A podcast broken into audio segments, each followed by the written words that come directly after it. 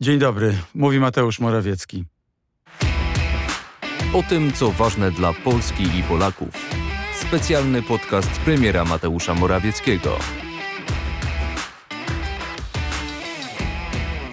Witajcie w kolejnym już odcinku mojego podcastu.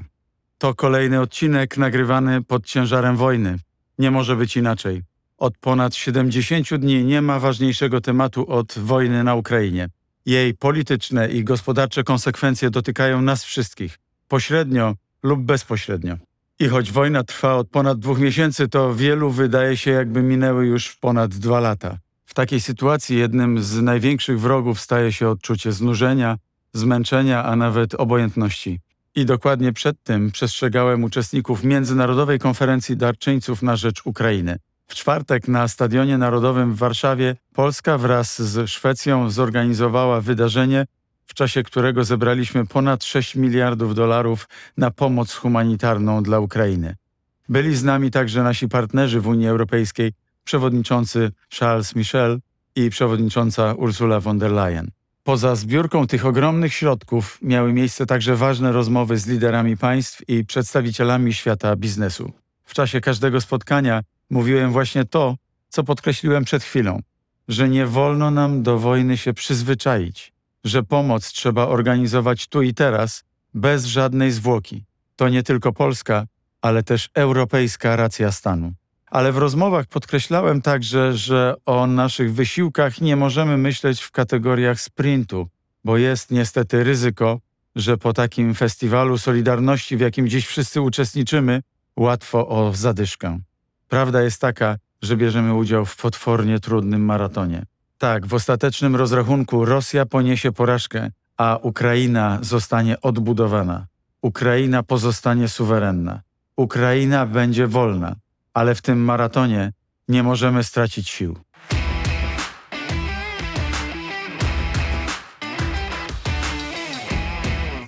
I właśnie dlatego dziś będzie o książce.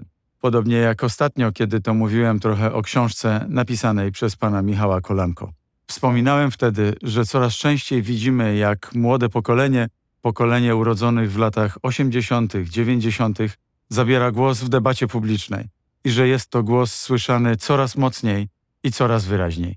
A ponieważ są to osoby nieuwikłane w spory sprzed 30 lat, czasami przyglądają się kondycji III Rzeczypospolitej lepiej niż politycy, którzy w okolicach przełomu 89 roku podejmowali kluczowe decyzje. Właśnie takie było moje pierwsze wrażenie po otwarciu książki Magdaleny Okraski o znamiennym tytule Nie ma i nie będzie. Właśnie tę książkę zabrałem ze sobą na krótki majówkowy wypad z rodziną nad morzem. Konkretnie przejażdżki rowerowe w przepięknych okolicach Dębek i Żarnowca. Ale wieczorami podczytywałem trochę Nie ma i nie będzie. I choć nie była to lekka ani łatwa lektura, to na pewno taka, która na długo zostaje w głowie. Pewnie dlatego, że w swojej książce autorka oddaje głos tym, których przez długi czas polityczny establishment trzeciej RP, liberałowie, neoliberałowie, wszystkie te partie tamtego czasu nie chciały słuchać. Pani Magdalena Okraska wyrusza w podróż, jak sama mówi, za likwidacjami. Odwiedza miasta, w których na skutek dzikiej, neoliberalnej transformacji zniknął przemysł, a wraz z nim perspektywy rozwoju i często wszelkie nadzieje na dobre życie. Ale może najpierw o samym tytule. Nie ma i nie będzie. Brzmi znajomo, prawda? Tak, te słowa ministra finansów Jacka Rostowskiego to symboliczne podsumowanie całej polityki mentalnych spadkobierców Leszka Balcerowicza i Donalda Tuska. Tutaj stały się złowieszczym hasłem, które wypisano na jednym z budynków w Zawierciu. I ten właśnie napis stał się dla autorki inspiracją. Choć trzeba przyznać, gorzka to inspiracja. I to hasło to jest klucz tej książki. Nie ma i nie będzie. Ale owszem, kiedyś było. Było życie, były marzenia, były plany, były szanse na dobre, normalne życie. Do momentu, aż przyszła transformacja w wydaniu balcerowiczowskim. Razem z nią zamykano zakłady, zatrzymywano inwestycje, kasowano kina i połączenia autobusowe. To nie jest Polska B ani Polska C. To, jak pisze autorka, jest po prostu Polska oszukana.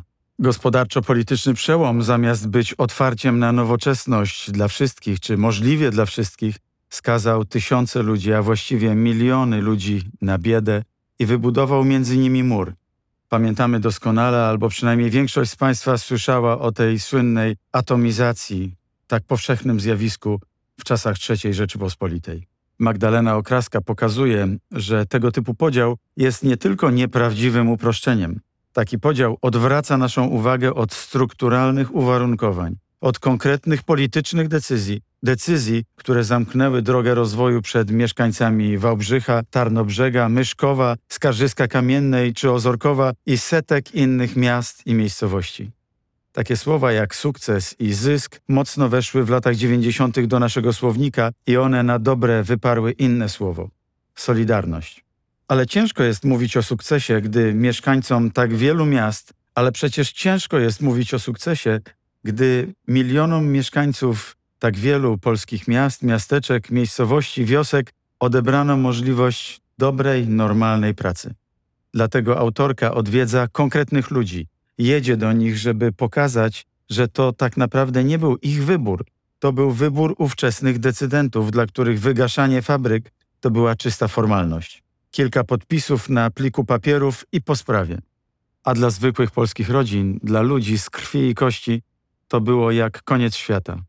To, co wydaje mi się najcenniejsze w takim przedstawieniu sprawy, to to, że pokazuje gospodarkę w pełni, a nie tylko przez pryzmat prostych wskaźników ekonomicznych. Tak też staraliśmy się zawsze podchodzić do gospodarki, do spraw społecznych. Taki też był główny zamysł strategii na rzecz odpowiedzialnego rozwoju. Autorka widzi, że praca to nie tylko sposób zarobkowania, ale po prostu coś, co nadaje życiu sens, daje poczucie bezpieczeństwa, buduje relacje między ludźmi. I to jest gorzka, bardzo gorzka lekcja, którą każdy powinien sobie przyswoić.